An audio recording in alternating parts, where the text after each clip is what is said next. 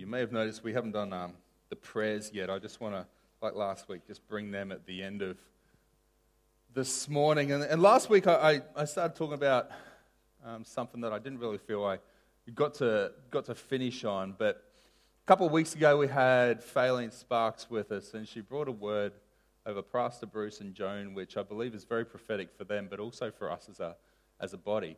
And um, we were sharing this the other day just about the healing and that you've been believing in faith for healing for such a long time, but you're moving into a season where you're going to see it. And um, I take that as a word of knowledge and a rhema, not just for you, but for us as a church.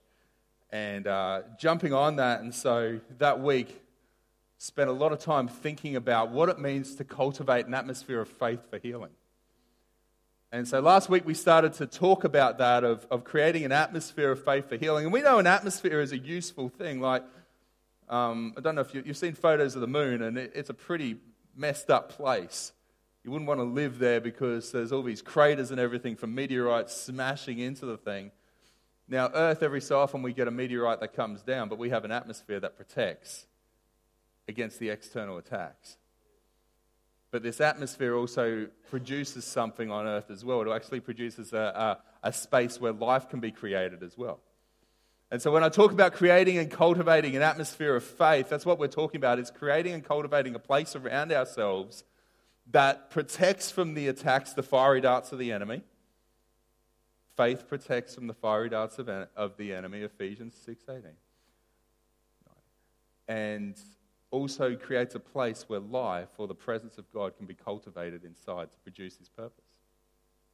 And so last week we were talking about healings, and, and you can't talk about healings without reflecting on signs and wonders. And we know the purpose of signs and wonders is to create belief. There's been some concept that's gone on and really unspoken, but a culture in, in church that, that almost said that faith that comes by signs and wonders is a lesser faith than faith that comes by reading the Word of God. And this is one of the stumbling blocks that we really gets in our way whenever we sort of pursue a place of, of healing and whenever we pursue seeing the supernatural works of God. And we know Jesus said that unless people see signs and wonders, you'll never believe. He was actually saying that with a sympathetic tone to them there, not a, a condemnatory tone, not, not frustrated with them, but he was actually just giving them the, the truth. Because in John 20, the miracles of John are laid out. Of John, John wrote why he wrote about the seven miracles of Jesus in there. Just recapping what we spoke about last week. Jesus performed many other signs in the presence of disciples, which are not recorded in this book, but these are written. Why? That you may believe that Jesus is the Messiah, the Son of God, and that by believing you may have life in his name. We know six of the miracles listed in John led to belief the people encountering them, John spells out that the people there believed. The other one, John spells out that Jesus encountered the Pharisees after and actually rebukes them for not believing that he was the Son of God because of the miracle of healing that was performed in their presence. And so, healings and miracles and signs and wonders lead to belief and faith. And we know without faith, it's impossible to please God. It's not possible to please God.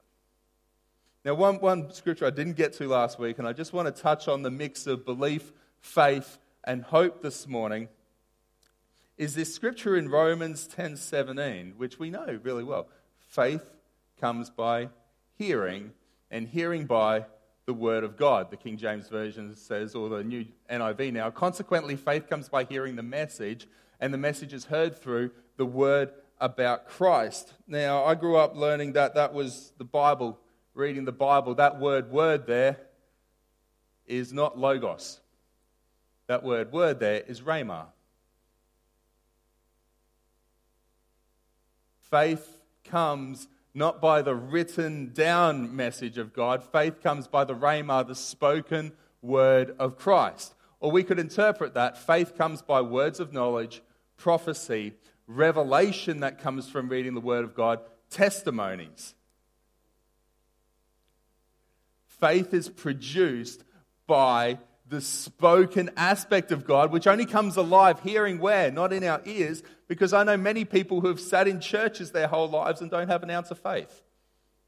I've known many people that have read the Bible and have no faith. If that's where it comes from, it doesn't produce it. It comes from the Holy Spirit in our lives, stirring on that Rhema spoken word of God to produce faith in there. And so that's why I can sit there and hear the word of prophecy that's spoken over Pastor Bruce and Joan that healings are going to be seen. And I go, I hear that word of God, bang, Holy Spirit stirs Rhema. I hear the Rhema word of knowledge, prophecy.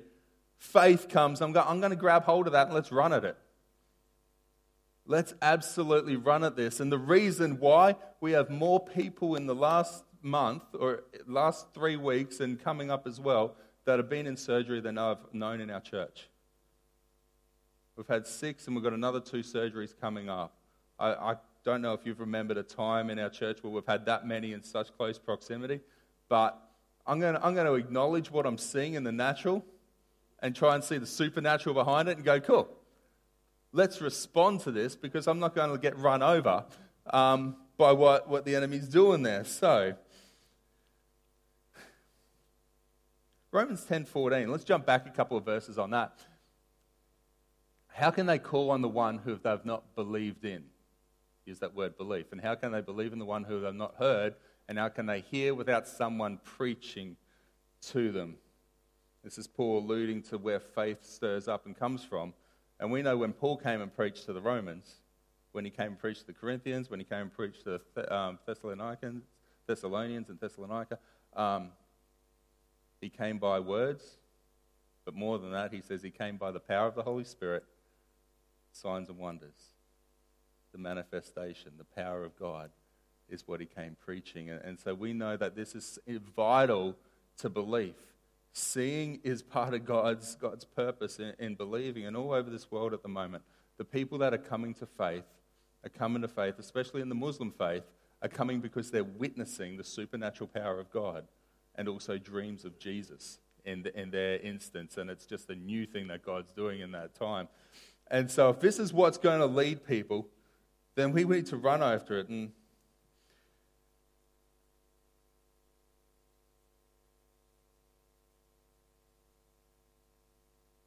You know, one of the things that, that comes by that and what really gets stirred in us is when someone brings a testimony. When we hear about someone talking about what Jesus has done, like that's something that really builds inside us and goes, wow, there's something there. Hang on, God can actually move. We're actually hearing. That's what John said. I've written these things that you may believe. I've written these testimonies that you may believe, that you may jump up and believe. And we know the purpose of testimony is to build faith. We know in Revelation it talks about testimony as the spirit of prophecy. The testimony of Jesus is the spirit of prophecy. In Revelation it also talks about that they overcame the devil what? By the word of their testimony. That this, the purpose of testimony, is for overcoming the devil. And, and with that, let, us just give space. And I, I like doing things a bit different. Has anyone got just a word or a testimony of of, of just something, a breakthrough that God's made in your world in the last little bit. Um, I want to give more space to this and just hear about what God's doing. And I know I haven't prepped this, and so this can always be dangerous uh, when we open up a microphone and don't know what's coming out. Um, that's, come on, Alex. I've got to find where I put the mic.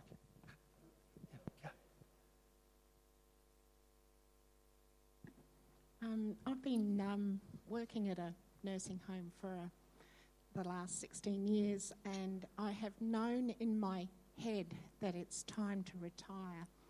Um, I've had a lot of back problems, and I have struggled so much with actually giving my notice and handing it in. And I've, I've said, Lord, what is this blockage? I, I just could not work out why I um, just couldn't give it up. I just, you know, was it the money? Uh, you know, we could survive without my wage, it was fine. Was it my identity? I don't know. I just kept asking the Lord, and I think I had built such a, a thick um, wall around a certain area in my life that it took a while for the light to get through and bring truth. And um, the morning Faylene was spoke a couple of weeks ago, I was watching Derek Prince before church and he was talking on grace. And I don't know if something he said triggered something. But I had a, a revelation um, about something in my childhood. And it was like a wow moment. It was, oh, that's why I can't give up work. And, um, and it was so freeing for me. It just brought truth and it set me free. So the next Tuesday, I handed in my notice. And I'm just praising God that His truth, His word, His, his rhema sets us free. Amen. Jesus came to release those who are in oppression from that. I just want to uh, share a story here about um, there was a couple that they went and visited a church on their honeymoon. Um, you know, they're, they're, seeking something special when they do that, um, especially as a Christian marriage. And, and, so they went to church on their honeymoon and went there, and, and the bride, who the husband had been praying for for three years, she had Crohn's disease. And so they went there believing for the supernatural power of God just to move on life. So they went to the service and, and they're praying there and they're taking communion, um, ready for it. And then afterwards, they went to, to another service after that. And as they were standing in line, getting ready just to be prayed for, a, a word of knowledge came through that someone was going to be healed from a stomach disease. And then um, that this is a testimony that's just been shared in the last two weeks. Then another word of knowledge straight after that said, and it's going to be one of our sisters um, in the faith today that, that's healed of that. And so they, they stood on that and heard that word and claimed faith. And then um, the husband was prayed for um, with her. And, and whilst that's been going on, he just felt cold. He just felt cold while they were getting prayed for. And uh, we, we know often when God moves, you feel heat or electricity. But he's normally a hot person. And so he got his wife to, to touch, and she's like, well, that just feels different. And then she just reports just feeling God say to her, You just got to release this. As she touched his shoulder. And so she just made that decision and then felt just in faith that she'd been healed. And she reported, ever since they walked into that church, they've got a little cafe out the front called Hebrews. And the men of the church run it. run by the men of the church, of course. And, uh, and ever since she walked in, she was just craving a muffin. And so we went, well, let's go test this out. And she walked out the front. She ate just this huge muffin. No pain. No nothing. They spent the next couple of weeks of their honeymoon eating bread and pizza and pasta and, and, and pastries. And, and God just rocked up ever so slowly. I've learned that sometimes God just moves. When there's a difference, often that's God moving. It might feel warm, it might feel cold, it might feel electricity. And I, I learned something recently, actually, and, and hearing this. See, I, there was a time where I prayed for someone, saw their back healed, and then we had a meeting with 70 people in there, and there were 11 back problems. I started praying for someone, and it got worse. So I just assumed at that point, the devil started getting in my ear and lying to me that, oh no, healing's not for you. You, you, you understand more about how to hear and, and, and prophecy, so just, just operate in that, and others of healing. So I got others to pray for them um, because I started praying for them, it got worse, and others to pray for them, and, and healing started happening. So that was really good because I was able to leave there with people encouraged and empowered. But since then, I've heard a lot of people start testifying about how pain got worse when they started praying for someone. And what it actually was is they needed to renounce the demonic stronghold in there and cast the demonic anchor in there out that was responding to that atmosphere of faith that was coming around. I went, wow, Lord, I really need to repent of a false idea here because the Spirit of God is the gift. He manifests inside us all in the capacity of healing. And so these are, these are testimonies just of, of God's goodness, but some of the testimonies I heard growing up and some of the testimonies I hear today and just in different places from Christians are a bit different. Uh, th- this sickness is my cross to bear. I'm just carrying this burden for the Lord. God's teaching me through this. Well, I wish he'd hurry up and teach you, hey, so you could get out. You know, this is just my thorn in the side that I have to bear. And, and this, I'm, I'm just talking about sickness and healing today. But I've heard many people share these words over the years and, and talk about them and use these sort of testimonies. God's just really leading me through something. This is my wilderness experience right now and, and talking about a sickness, maybe a chronic illness in their lives. And, and I never heard this taught on when I grew up in the church. I never heard these things taught from the pulpit that this is how we should approach healing. But it was more probably a culture that I grew up in. And I didn't grow up in this church. Um, so this is other places outside here. And, and these are the things that I guess really innocent, encouraging statements that we say to ourselves and say to others to try and understand and, and bear things. But they really come from this premise when we understand and think back on what's the underlying belief behind that. And we'd have to say this God wants me to be sick. I'm just bearing this cross for the Lord. Well, if you're bearing that cross, then, then the belief under that's God wants you to be sick. Oh, God's teaching me something through this. Then the belief under that would be God wants me to be sick. Now, I did a word search on this and, and across a whole bunch of things, and I can guarantee there's in nowhere is that just alluded to anywhere in the New Testament at all. In actual fact, there's only one place that the glory and, and sickness is actually connected, and that's when Jesus is talking about Lazarus, that this sickness and what we do here will be for the glory of God, referring to Lazarus being raised from the dead, not that the sickness was for God's glory at all. You know, and so when we come to talking about an atmosphere of faith for healing, we've got to ask one question of why did Jesus come? Why did Jesus come? And 1 John 3, John talks about this, this a bit in a few different places, but 1 John 3 8 says, The one who does what is sinful is of the devil, because the devil has been sinning from the beginning. The reason the Son of God appeared was to destroy the works of the devil. Jesus came to destroy the works of the devil. John 10:10. 10, 10, the enemy has come to rob, kill, destroy. I came to do the opposite of that, to turn that upside down, to bring you life and have it to the full or have it to abundance. In Luke 4, Jesus said, The Spirit of the Lord is upon me because He's anointed me to proclaim good news to the poor, sent me to proclaim freedom to the prisoners, recovery of sight to the blind, set the oppressed free, and proclaim the year of the Lord's favor. Jesus came to destroy, destroy the works of the devil. He came to knock it out, wipe it out, and just absolutely rid it from our world and existence in our natural realm, in our spiritual realm. He came to destroy sin.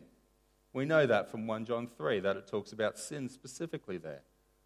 But we also know in Acts that Peter, when talking to Cornelius, said that you've heard Jesus went out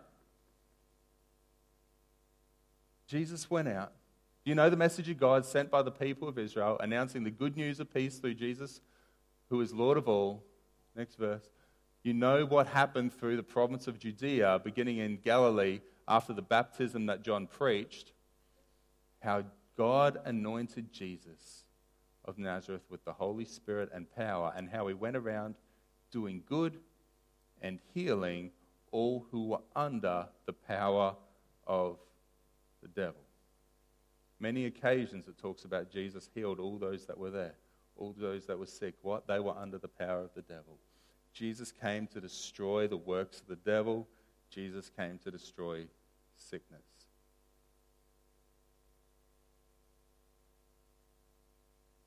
God didn't bring it. God didn't make you sick.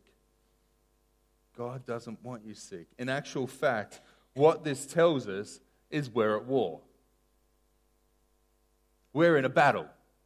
We're in an absolute fight. We are at war. And, and this is what the early church believed. The early church believed this. They knew it, that they were at war, and, and they felt it in the natural because they were pressing against places where they were getting killed, they were getting thrown to lions, boiled in oil. They knew it because each and every day they spoke the name of Jesus, there was threats against their lives. And so the church lived in this way, and they knew whenever they saw something manifest around them that was a work of the devil, they would just go to prayer. They would go and seek the elders, as James teaches. If you're sick, what? Go grab the elders and pray for them, anoint them with oil, because this is a work of the enemy that doesn't need to be there, and we need to fight this thing and push it back. We need to see this destroyed by the power of God. And this is the early church and what they did. In actual fact, the early church had a, a ritual in the Catholic Church, they had the rites of healing. They had a whole sacrament around it. And then at about 800 to 1000 AD, that changed. And that ritual changed, and the beliefs of the church changed, and that ritual for healing became last rites. And all of a sudden, instead of proclaiming healing, what happened is it tried to comfort people, getting them ready to die. No healing focus at all. Just about last rites. In Vatican II, John Paul restored the former purpose. But something changed there. Something changed around 1000 AD where the church went from the mindset of we're at war to a mindset of, well, God's in control of everything. They took hold of verses like, everything is for you and by you and through you. And well, God's in control of everything. And went from a warfare mentality to what we might call a blueprint mentality. And we've heard of people, this is what was picked up by likes of Calvin in predetermination, predestination, that everything's of God and God's just going to have his purpose, irrespective of anything that we do. He's just going to have his way and just going to do his thing. And so there's one problem with that. When we view God as the source of everything, what do we do when bad things happen to good people? How do we deal with that? And we know that's an issue because we know that's one of the number one questions that all our friends ask. If your God's real, that person's good. How come bad things happen to him? If you're a Christian, your God looks after you. Why did that bad thing happen to you? This is one of the number one questions out there. Why? Because we as the church let that question come in because we changed our focus and we changed our theology and we changed our worldview on what's actually happening around us. And so, because of this, this is why some of the mother churches have, have these rites. I just want to read to you just quickly from a book of prayer. And this is what they're given when, when, the, when they go to the sick in their house. Forgive some of the language. I'll try and modernize it a little bit. Whosoever your sickness is, know that certainly that it is God's visitation. Your sickness is God's visitation.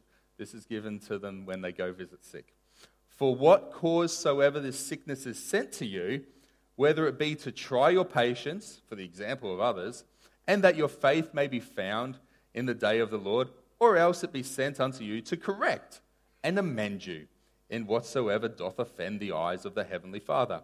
You know certainly that if you truly repent of your sins and bear your sickness patiently, and render unto him humble thanks for his fatherly visitation, submitting yourself wholly unto his will, it shall earn you to your profit, and help you forward in the right of that that leadeth unto everlasting life.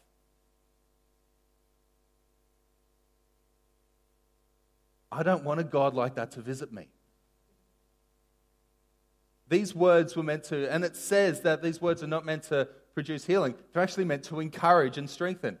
I'm not encouraged and strengthened by that. I don't find that in there at all. You know, it's very hard to ask God for healing when we believe He's the author. It is very hard to ask God for healing when we believe He is the author of the sickness. And actually, this is the worldview Jesus was trying to get rid of out of his disciples in John 9. As he went along, he saw a man blind from birth, and his disciples asked him, Rabbi, who sinned, this man or his parents, that he was born blind? And neither this man nor his parents sinned, Jesus said, but it happened so that the works of God may be displayed in him.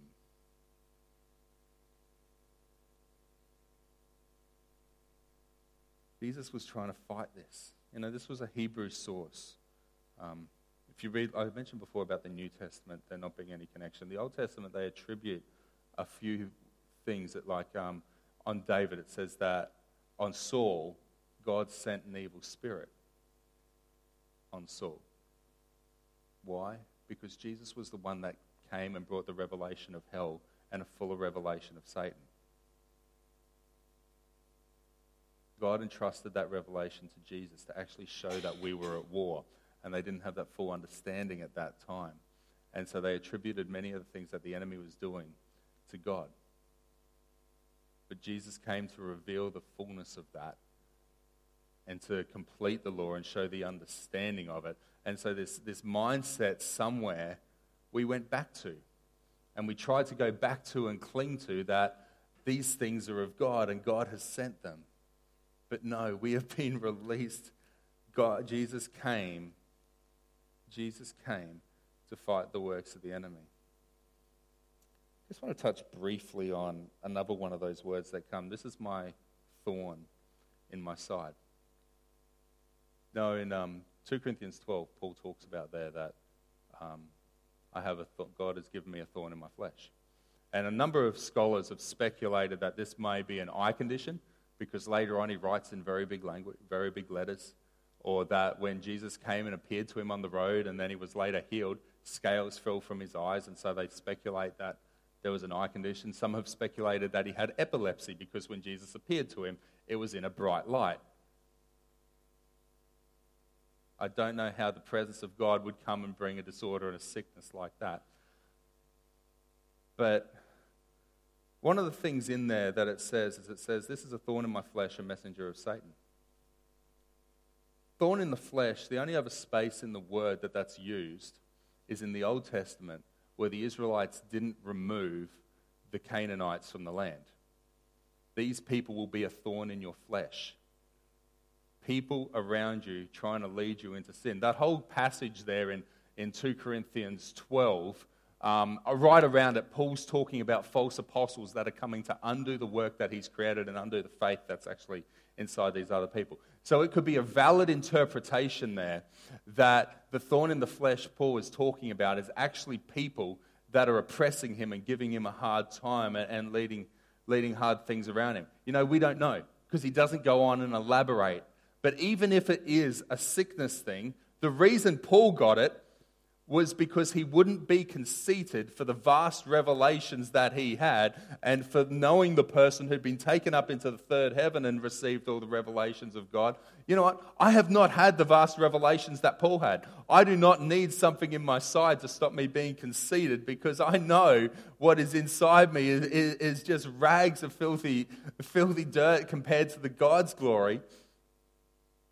Paul needed that. I don't think any of us could say that we need that in our world to stop us from being conceited. So, whether it was sickness or not, we don't know. I'm inclined to say that it probably wasn't. But even if it was, that's not something God needs to send in us because we're just not in that place.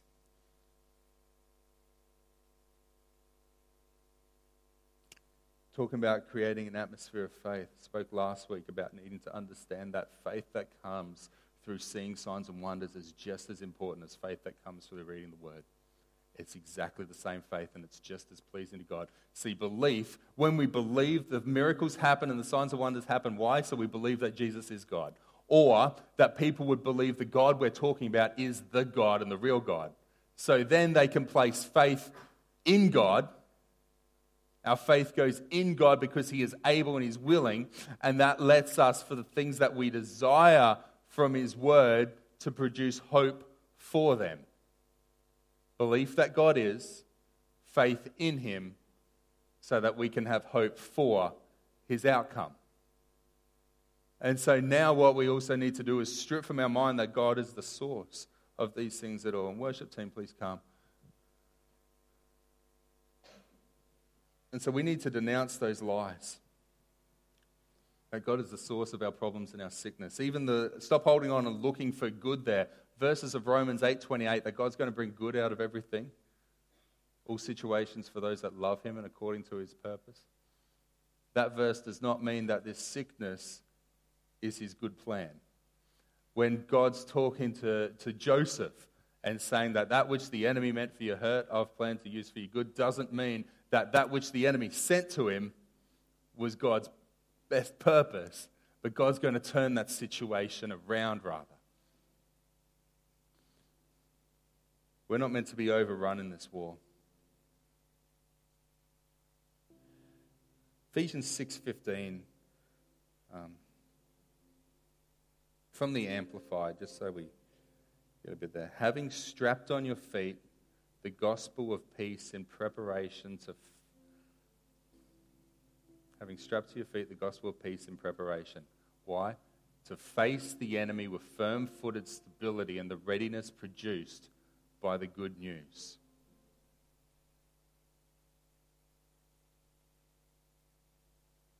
We're meant to face what the enemy's doing, not run away from it, not cower in fear. And, and for some reason, around our, our community of faith in the last little while, the enemy's been sending darts. Because after that, Paul goes on and says, Lift up faith, your shield of faith. Above all, lift up the protective shield. That D there isn't my spelling mistake. That's in the translation. It's got one of those little D's that you click on and it tells you a little bit more about it or goes to another verse. Okay, so um, shield of faith with which you can extinguish all the flaming arrows of the evil one.